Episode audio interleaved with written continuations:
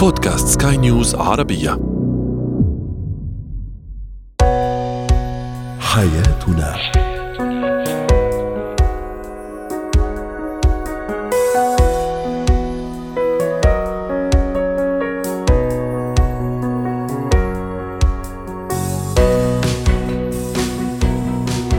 أهلا بكم مستمعينا الكرام إلى حياتنا برنامجكم اليومي الذي يعنى بشؤون الأسرة وباقي الشؤون الحياتية الأخرى والذي يمكنكم دوما متابعته على بودكاست سكاي نيوز عربية. معي أنا طيبة حميد.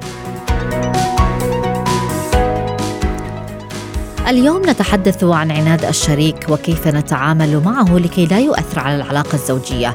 وفي زينة الحياة نتحدث عن التعامل مع الطفل المتطلب الذي يرغب بكل شيء. ونسلط الضوء أيضا على مهارة استخدام نقاط القوة في العمل. هو وهي. في هو وهي نتحدث اليوم عن الشخص العنيد الذي يأخذ كل الأمور بجدية ويتصور إن أي أمر يتم طرحه ما هو إلا تحد له ويحاول عادة أيضا فرض رأيه بالقوة وقد لا يحب سماع أي رأي آخر مخالف له. فماذا لو كان هذا الشخص هو شريك الحياة؟ كيف نتعامل معه؟ ومن أين يأتي العناد من الأساس؟ هذا ما سوف نناقشه مع المستشارة النفسية والأسرية كارين إيليا أهلا بك دكتور كارين معنا اليوم. يعني إذا ما تحدثنا عن الشريك العنيد كيف نعرف أن هذا الشريك هو بالفعل يتمتع بهذه أو يتصف بهذه الصفات؟ وقتا نحكي عن شريك عنيد نحن عم نحكي عن إنسان عنيد طور العناد على على مدار حياته. العناد هي التمسك بالرأي القساوة أو الرجديتية اللي بتصير عنده بشخصيته. آه، التمسك بموقفه وكثير بيصير صعب إنه آه، يغير رأيه، يعني إذا حتى لو عنده قناعة داخلية إنه القرار يلي اخذه أو الموقف اللي اخذه غير صحيح ولكن عنده صعوبة إنه يرجع يلين ويغير بموقفه.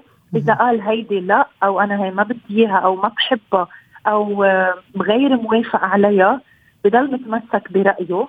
حتى لو وهون الأمثلة البسيطة كثير يلي بتصير بين ثنائي إذا اتفقوا على على مشوار آه وقال هو لا. ما بقعد يغير رأيه. بصير عنده كثير صعوبة إنه يلين حتى لو ما عنده آه منطق للأ تبعه. طب هل هناك آه، فرق مثلا دكتور كريم آه، بين عناد الرجل وعناد المرأة أم هو العناد عناد يعني بكل الأحوال؟ بالاجمال العناد هو عناد. ولكن دائما بنقول إنه في مجموعة عوامل بالشخصية بتخلينا نحدد إذا نحن قدام حالة مرضية، نحن قدام حالة مستعصية أو نحن قدام حالة ممكن تلين آه، نتيجة عوامل أخرى، يعني مثل ما في عوامل بتخليها تطور حالة أو عارض أو تطور سلوك معين بالهم ممكن يكون كتير في مواقف بالحياة ممكن ترجع تساعدهم يلينوا. هيدي ممكن نشوفها عند بعض الشخصيات بعض الطباع آه، أو عند عند الأشخاص يمكن يلي آه، بعضهم بأعمار أصغر. مثل ما هن عم بيطوروا أشياء سلبية بحياتهم بيجوا بيتواجهوا بأشياء ثانية بالحياة آه، الظروف الحياتية والاجتماعية يلي بتساعدهم أحيانا يرجعوا يصوبوا توجيههم بالاتجاه الصحيح. وهون أهمية وقت يكونوا الأشخاص عم يشتغلوا بمؤسسات أهمية التريننج يلي بينعمل التدريب لأنه بقلب التدريب في كتير أشياء لحتى تعمل إعادة تصويب لمنطق الأشخاص آه، بالتفكير لمنطقهم بمواجهة المنطق. ولكن الشخص العنيد يعني دكتور كارين اسمحي لي آه، أقاطع كلامك يعني الشخص العنيد كيف يمكن أن أقنعه بضرورة الذهاب إلى مستشار أو ضرورة تدريب النفس هو أصلا بالأساس عنيد هل أستطيع إقناعه؟ هي هاي الفكرة بتصير دايما هي هيدي التحدي هون لأنه مش بهالبساطة بدي أقول له أنت عنيد روح. ما في حدا حتى مش مش بس العنيد أي شخص ممكن يكون عنده مطور أي حالة مرضية أو أي اضطراب أو أي مشكلة أنا ما بقدر أجي واجهه آه، بشكل مباشر لأنه بعزز عنده فعل النكران وال denial أنه أنا عندي مشكلة لأ ما عندي. لا ما عندي سكرت على الاحتمالات حتى إني سكرت على إمكانية إعادة قراءة ذاتي من الداخل. ولكن وقت بلش أعطي أمثلة من حياته من تصرفاته مع الآخرين من خلال أو من قبل أشخاص عندهم credibility يعني مش حيلا إنسان بده يجي يقول له لشخص انت عنيف ولكن إذا شخص في عنده آه، معرفة معينة بمجال معين أعطاه أمثلة ممكن يخليه يعمل reflection آه، آه، وهون بدنا ننتبه لشغلة الأشخاص يلي بيكونوا عنيدين هودي مش يعني أشخاص عندهم محدودية فكرية أو عقلية بالعكس. ممكن يكونوا كثير حدا آه، بيتحدى حاله بيروح آه، بي بي بيروح beyond ال limit تبعه لحتى يقدر يطور حاله. إذا بياخذ ملاحظات بناءة منا ملاحظات فيها كريتيك أو فيها انتقاد بفكر بالأشياء وممكن كثير إذا حاسس حاله عايش بمنطقة أمان. وهون عم بحكي منطقة أمان دائما براسه. ممكن كثير يرجع يشتغل على المواقف ويعدلها ويصير العناد عنده منه حالة آه، مرضية أو منه عارض مستفز ولكن بتصير هيك جزء آه، ملين من حياته أو من من من طبيعة تصرفاته. طيب كيف أتعامل مع شريكي العنيد؟ يعني هل يجب مثلا أن أبحث عن أسباب هذا العناد؟ آم أضرب له الأمثلة مثلا ليفهم آه، معاناتي؟ ما المطلوب للتعامل معه؟ نعم كثير ضروري وأساسي ومنضلنا نعيدها مع الشركاء إنه أنا إذا أمام آه، حالة أو إشكال آه، معين بطباع أو بشخصية أو بسلوك شريكي ما ضلني حاطة آه، كل النهار عم بلفت له نظره على الأخطاء تبعه أو عم بلفت له نظره على الغلط. لأنه هيدي الشغلة بتاخده على الدفاعية. وقت يصير دفاعي أنا بصير عندي صعوبة أكبر بإني أحقق نتيجة معه آه وهي النتيجه بدها تكون لصالح الطرفين. م. لهالسبب بالنهايه الشخص العنيد ببين من الأول ما رح يكتشفوه بعد خمس سنين زواج أو عشر سنين زواج. الشخص العنيد بيكتشفوه من أول موقف آه بيصير من بعد ما يكونوا تعرفوا على بعض. هون بدهم يقدروا يعرفوا إذا طبيعة عناده هي تشبث يعني أنا عنيد متشبث على مواقف آه، كثير ممكن تكون إشكالية وأساسية أو أنا عنيد على أمور منا دايما جوهرية. إذا منا جوهرية وبعمل هيدا الخيار ساعتها أنا بس يكون عم يتشبث شريكي بنسحب. وقتها يرجع يصير في موقف ثاني بنرجع عم نتناقش بأمور مختلفة، ولكن إذا شريكي متشبث بمطارح بالنسبة لإلي هيدي نقاط خطوط حمر أنا بدي أعيد النظر بقصة العلاقة وبدي أعيد النظر لأنه بدي ما رح يتغير إلا إذا في شيء محفز كبير غيره ويمكن ما أكون أنا هالمحفز. فهون بدي أشوف إنه عارف حالي على أي نوعية حياة رايح مع الوقت. طب ماذا عن التنازلات أيضا دكتور كارين؟ يعني البعض قد يحاول الابتعاد عن المشاكل آه وعن الدخول بصدامات مع شريك الحياة وقد يقدم التنازلات يعني ارضاء للشريك. هل هذا التصرف صحيح؟ وهيدي النقطة يلي دايما بنحكي فيها التنازلات صحية إلى حد معين لأنه إذا الأشخاص بيعرفوا يعملوا تنازلات صحيحة هون بيقدروا يحققوا آه نتائج. ولكن إذا أنا عم بعمل تنازلات ولكن هيدي التنازلات هي بدل ما فرغها باتجاه الخارج أنا عم فرغها باتجاه الداخلي يعني أنا عم حقن ضغوطات داخلية ولكن بالشكل أنا عم بتنازل لشريكي. بدي أوصل لمطرح أنا بدي بطل عندي قدرة على التحمل وبدي فرغ كل غضبي كل رفضي كل عدائيتي. بدي فرغ كل النكران يلي عشته قبل. بدي فرغ كل دفاعياتي على الشريك وهون يكون أنا آه، دحرجت العلاقة باتجاه الهاوية. ولكن نحن وقتها نحكي عن الأشخاص آه، كشركاء مرة بتنازل مرة بغض النظر مرة بنسى مرة بواجه مرة بحكي معه ومرة بستشير متخصص لشوف رأيه آه تجاه موقف معين مع شريكي كيف لازم وهذه نقطة مهمة وثقافة ضرورية أيضا بين شركاء الحياة. صحيح لأنه دائما الأشخاص وقت يكونوا عم يستشيروا الشخص الصحيح مش عم تستشير امها ويستشير خيه أو صاحبه أو أخته لأنه في احتمال كثير كبير يعطوا أجوبة مربوطة باختباراتهم هن ولكن أو تزيد من الطين بله يعني. عندنا أجوبة علمية. صحيح. نعم. لهالسبب استشارة متخصص فيها تصوب التوجه ودائما العنيد ما فينا نواجهه بالعناد ولا فينا نواجهه بمثل تكسير الراس. لأنه نحن بنخسر وهو بيخسر والعلاقة بتدفع الثمن. شكرا لك على هذه المشاركة والنصائح المستشارة النفسية والأسرية كارين إيليا زينة الحياة. في زينة الحياة اليوم نتحدث عن الطفل المتطلب والذي يرغب بامتلاك كل شيء وقد يصل به الأمر بالتمسك حتى بالأب أو الأم ورفض مفارقتهما يطلب تواجدهما الدائم معه أو حتى عند الخروج مثلا يصر على الحصول على الألعاب على الحلويات على كل ما يرغب به ويطلب كل شيء يراه ويحاول بالفعل الحصول على هذه الأشياء بالإلحاح بالصراخ بالبكاء في بعض الأحيان. فما هو التصرف التربوي الصحيح مع هكذا سلوك؟ هذا ما سنناقشه مع الخبير النفسي والتربوية همسة يونس. أهلا بك أستاذة همسة معنا اليوم. يعني سلوك الطفل الذي يرغب بكل شيء ويلح عليه من أين يأتي هذا السلوك؟ هل هو طبع أم هو مثلا نتيجة سوء تصرف من قبل الأهل؟ آه، بداية خلينا نقول أن الطفل من حقه أن آه، يصر على آه، رغباته. لأنه هو يتصرف بطريقة طفولية وبريئة.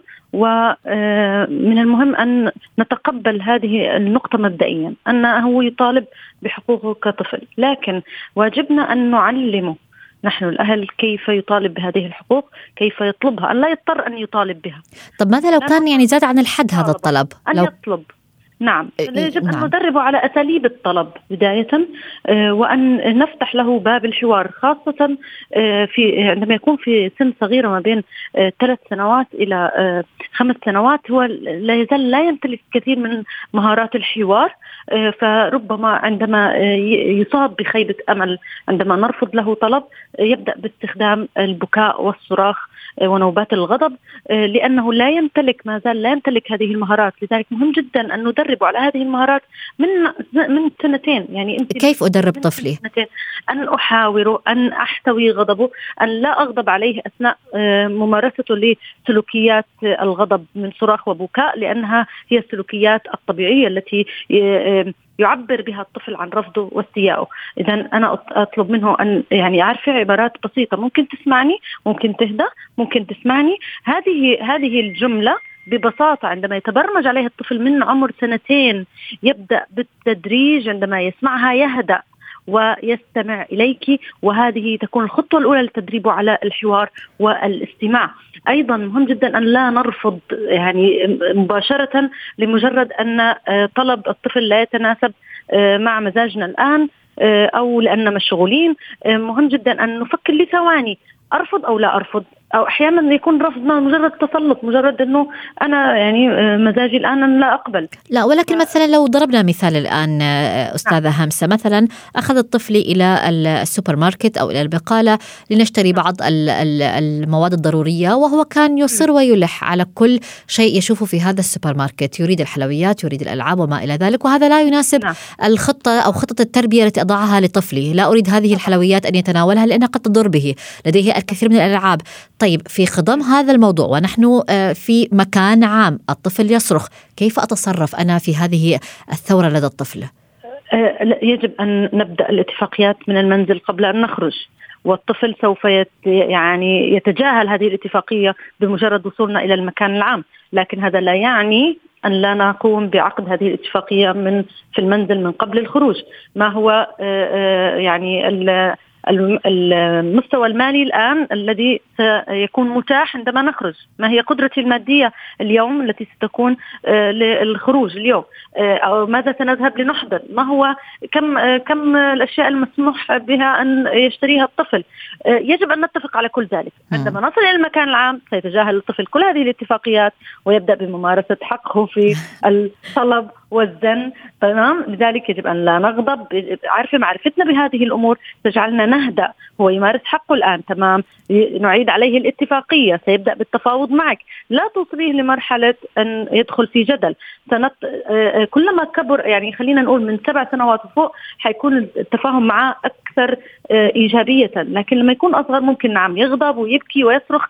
أهم نقطة أن لا تصاب آه، كأم أو أب لا تصابوا بالإحراج أرجوكم انفصلوا عن العالم من حولكم ركزوا مع طفلكم لأنها فرصة ذهبية لتدريبه على صحيح. كيفية التعامل مع هذه المواقف على أرض الواقع لأنه مهما تحدثنا في المنزل لن يكون كما هو التدريب على أرض الواقع طيب.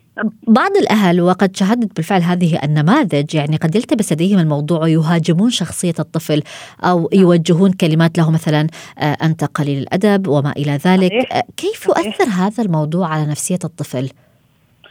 آه، سيعاند عارفة آه، سيتبرمج آه، okay أنا قليل ادب سأتعامل معكم على هذا المبدأ لأنكم مقتنعين أن أنا قليل تهذيب أني أنا آه، إنسان غير محبوب سأقدم لكم كل السلوكيات التي وسيصر أكثر أكثر على اقتناع أو أو ينسحب نعم. وينسحب ويصمت. نعم نعم. لكن الإصرار آه خلينا نقول لو أنت اتفقتي مع ابنك آه سنشتري اليوم يعني آه شيئين اثنين من السوبر ماركت. مه. وعندما يدخل السوبر ماركت يبدأ الله يا ماما الله يخليكي طب ثلاثة طب بس أربعة يا ماما. آه بلاش الإصرار اللي ليس له معنى. خلينا في تفاوض. مه. okay لا آه أربعة لا لو سمحت. ممكن أسمح بثلاثة. فقط هذه المرة سنتجاوز الاتفاقية لأنه إحنا اتفقنا على اثنين لكن هذه المرة سأتجاوز ونأخذ ثلاثة أشياء لكن هذه المرة فقط. لو كان عندي قدرة مادية ما عندي قدرة مادية سأتمسك برأيي وأقول وأشرح يعني التفاوض هو كلمة السر. بالضبط مش معنى أتمسك يعني البعض يقول بعض الناس تقول إنه خلاص انت قلتي لا أو تمسكتي قلتي شيئين فقط تمسكي برأيك. هذا يعني هذا مش طيب أستاذة همسة يعني أيضا السؤال الأخير في آخر هذه المقابلة وباختصار. آه، هل يمكن أن يكون هذا الإصرار والإلحاح والرغبة بامتلاك كل شيء يراه الطفل هو جذب الانتباه مثلا؟ ممكن يكون جذب الانتباه ومحاوله ل آه، آه، يعني اذى الأم والأب لأنهم مقصرين في إشباع الحاجة النفسية. للطفل من الحب والحنان وبالتالي يحاول أن يحصل على هذا الحب وهذا الاهتمام من خلال الأشياء المادية نعم. بأنهم يجبرهم على أنهم يحضروا له أكثر عدد ممكن من هذه الأشياء شكرا نعم. لك على كل هذه التفاصيل الخبيرة النفسية والتربوية همسة يونس مهارات الحياة لكل موظف ولأي شخص عامل سواء في قطاع خاص أو عام أو لديه مجموعة بالتأكيد من نقاط القوة والعديد من الإيجابيات في سلوكه تصرفاته طريقة تفكيره في إنتاجه. ولكن البعض يقع في مطب عدم استغلال هذه النقاط القوية والتركيز عليها أو ببساطة قد يكون الشخص غير مدرك لهذه النقاط نقاط القوة آه، وليس لديه الثقة الكافية لاستخدامها والاستفادة منها. فكيف نكتشف عناصر القوة لدينا ونستخدمها في مجال العمل. مدربة مهارات الحياة نور هشام سوف تجيب على هذه الأسئلة. أهلا بك أستاذة نور معنا اليوم. يعني آه، بداية ومن سؤال اليوم كيف أستطيع أو يستطيع الشخص اكتشاف نقاط قوته وأيضا نقاط ضعفه في بيئة العمل؟ آه مساء الخير عليك وعلى جميع المستمعين. مساء النور. أول شيء في البداية خلينا نتفق أنه نعم عن إحنا عندنا نقاط قوة وما بدنا نسميها نقاط ضعف خلينا دائما نسميها نقاط التحسين.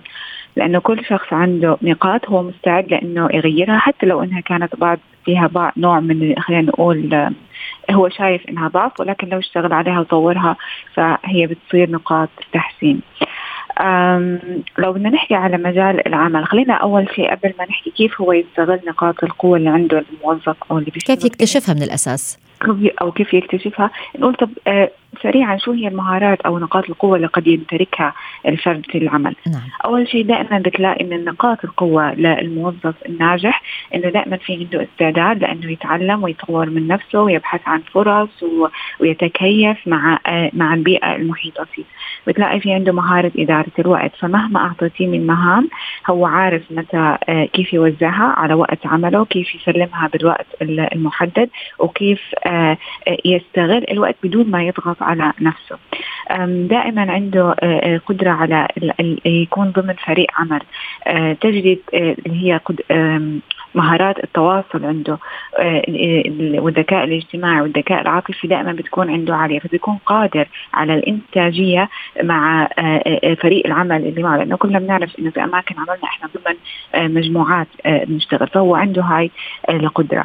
عنده القدرة على إنه يتخذ قرار. لو في قرار معين أو في شيء معين هو محتاج ياخذ فيه قرار بياخذ فيه قرار.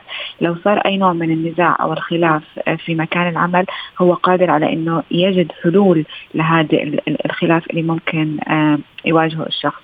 طيب هلا بعض الأشخاص بتكون عندهم نقاط القوه هاي بتكون عندهم مهارات ولكن هم فعليا ما عم بوظفوها بالطريقة بالمكان الصحيح. بالمكان الصحيح. هلا هذا ممكن يكون خطأ من مكان العمل نفسه إنه شخص قد يكون مدرك لهي نقاط القوة ولكن مكان العمل لا يكون آه، آه، بيئة محفزة لإنه هذا الشخص يستثمر نقاط القوة اللي هو بيملكها هذه الحالة الشخص شو ممكن يعمل؟ هو من المسؤول يعني آه، أستاذة نور قبل أن تكملي حديثك من المسؤول عن اكتشاف هذه النقاط؟ هل أنا كموظف أم أم الشركة مثلا أو المؤسسة التي أعمل بها مثلا تجد أو تصنف إمكانيات كل شخص وتضعه في المكان المناسب. فعليا هي على على الطرفين. أه، أنت كشخص كنوع من الثقة بالنفس لازم تعرف شو المهارات أه، اللي عندك. هي ما توصلك لمرحلة الغرور. أنت تعرف المهارات اللي عندك لحتى توظفها بطريقة صح. وحتى أنت في مقابلة العمل لما تروح على مقابلة مع عامل بيسألوك شو نقاط القوة اللي عندك. أنت لازم تكون على الوعي بالذات. هي من أحد النقاط اللي بتساعدك تكون واعي شو نقاط القوة اللي عندي. هل نقاط قوتي إني أشتغل على برنامج معين؟ هاي الشركة بتحتاجه. هل نقاط قوتي إني أجيب عملاء معينين؟ أستقطب عملاء إذا كان هذا مجال العمل اللي في الشركة؟ فهذا من طرف الشخص. هلأ المسؤولية على مكان العمل هي لما تعرف نقاط قوة هذا الشخص ولو اكتشفت هي نقاط قوة عند شخص هو ما ما بيدركها هي اللي تساعده وتوظف هذا الشخص في المكان المناسب ومكان العمل الجيد هو اللي بيساعد الشخص يرتقي ويطور من نقاط القوة. يعني مش بس يكتشفها ويوظفها لا يطورها ويقويها. آه، آه، آه، فالموضوع بيكون مسؤولية على على الجهتين. نعم. نعيد نعود إلى الحديث مرة أخرى عن لو لدي مثلا نقاط قوة ولا أعلم بهذه النقاط أو لا أعرف كيف أستفيد منها. ما العمل في هذه الحالة؟ آه في هالحالة أول شيء أي مجهود أنت بتعمله سواء كان كبير أو صغير لو أنت مش مدرك أنك تقدر تعمله قدر هذا المجهود اللي هو نوع تقدير الذات. لا أنا ما راح أكون مكتشفة ممكن أنا أعمل عمل الناس تقدرني عليه ولكن أنا شايفه أنه بسيط. لا أنا أبدأ أقدر نفسي على المجهودات البسيطة اللي بعملها. مع الوقت حأكتشف هي أنه هي نوع أو نقطة من نقاط القوة اللي أنا أمتلكها. آه، التقدير بيكون ممكن أنا أكتب المهارات اللي أمتلكها. لو أخذت دورات معينة أو كورسات معينة أو أو تعلمت آه، أو عندي نوع تخصص معين أكتب بالضبط شو الشهادات اللي أنا أخذتها شو المجالات اللي أنا قوي فيها شو المهارات اللي عندي البرامج اللي أنا بعرف أشتغل عليها. لما تكون قدامي بيبدأ في عندي نوع من الوعي بالذات إنه نعم أنا أمتلك هاي المهارة. ألاحظ دائما ردودي لما أنا بكون في موقف معين أشوف نفسي أنا كيف بتعامل بهذا الموقف. هل أنا استطعت إني أتعامل معه بطريقة فعالة؟ معناته أنا عندي آه، مهارة حل النزاعات مهارة أخذ القرار. لو ما استطعت إني أنا آه، أتعامل معه بطريقة فعالة معناته أنا في عندي نقطة تحسين أنا لازم إني أشتغل آه، عليها.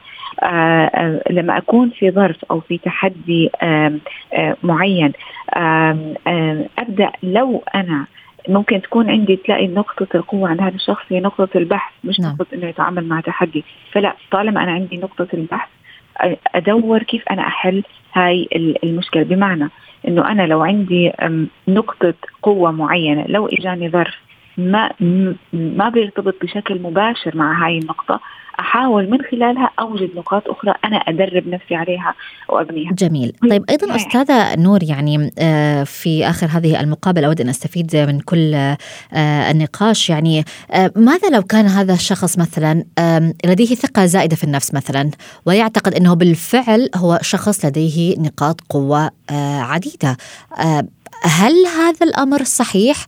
أم يجب يعني هل هذه الثقة صحيحة أم هي ليست في محلها. هلا إحنا بتلاقي دائما في خجل عندنا إنه إحنا نطرح نقاط القوة على على على الأشخاص إنه أنا عندي هاي المهارة وعندي وعندي وعندي. آه آه مش غلط وبالعكس صحيح. صحيح إنك تقول للي أمامك تعرف اللي أمامك أنت نقاط القوة اللي عندك. الغلط هو إنه الثقة بالنفس هاي تصير زيادة عن اللزوم وتتحول إلى غرور بحيث الغرور إنه أنا أشوف نفسي على الآخرين أشوف لو حدا طرح علي حل أو أعطاني أي رأي آخر أشوف دائما رأيي هو الصحيح وهون أنا وصلت لمرحلة غرور وصلت على عدم تقبل من مشاركة أي شخص آخر رأيي أو وجهة نظره معي أو أنا ما بقدر أستطيع العمل مع الآخرين.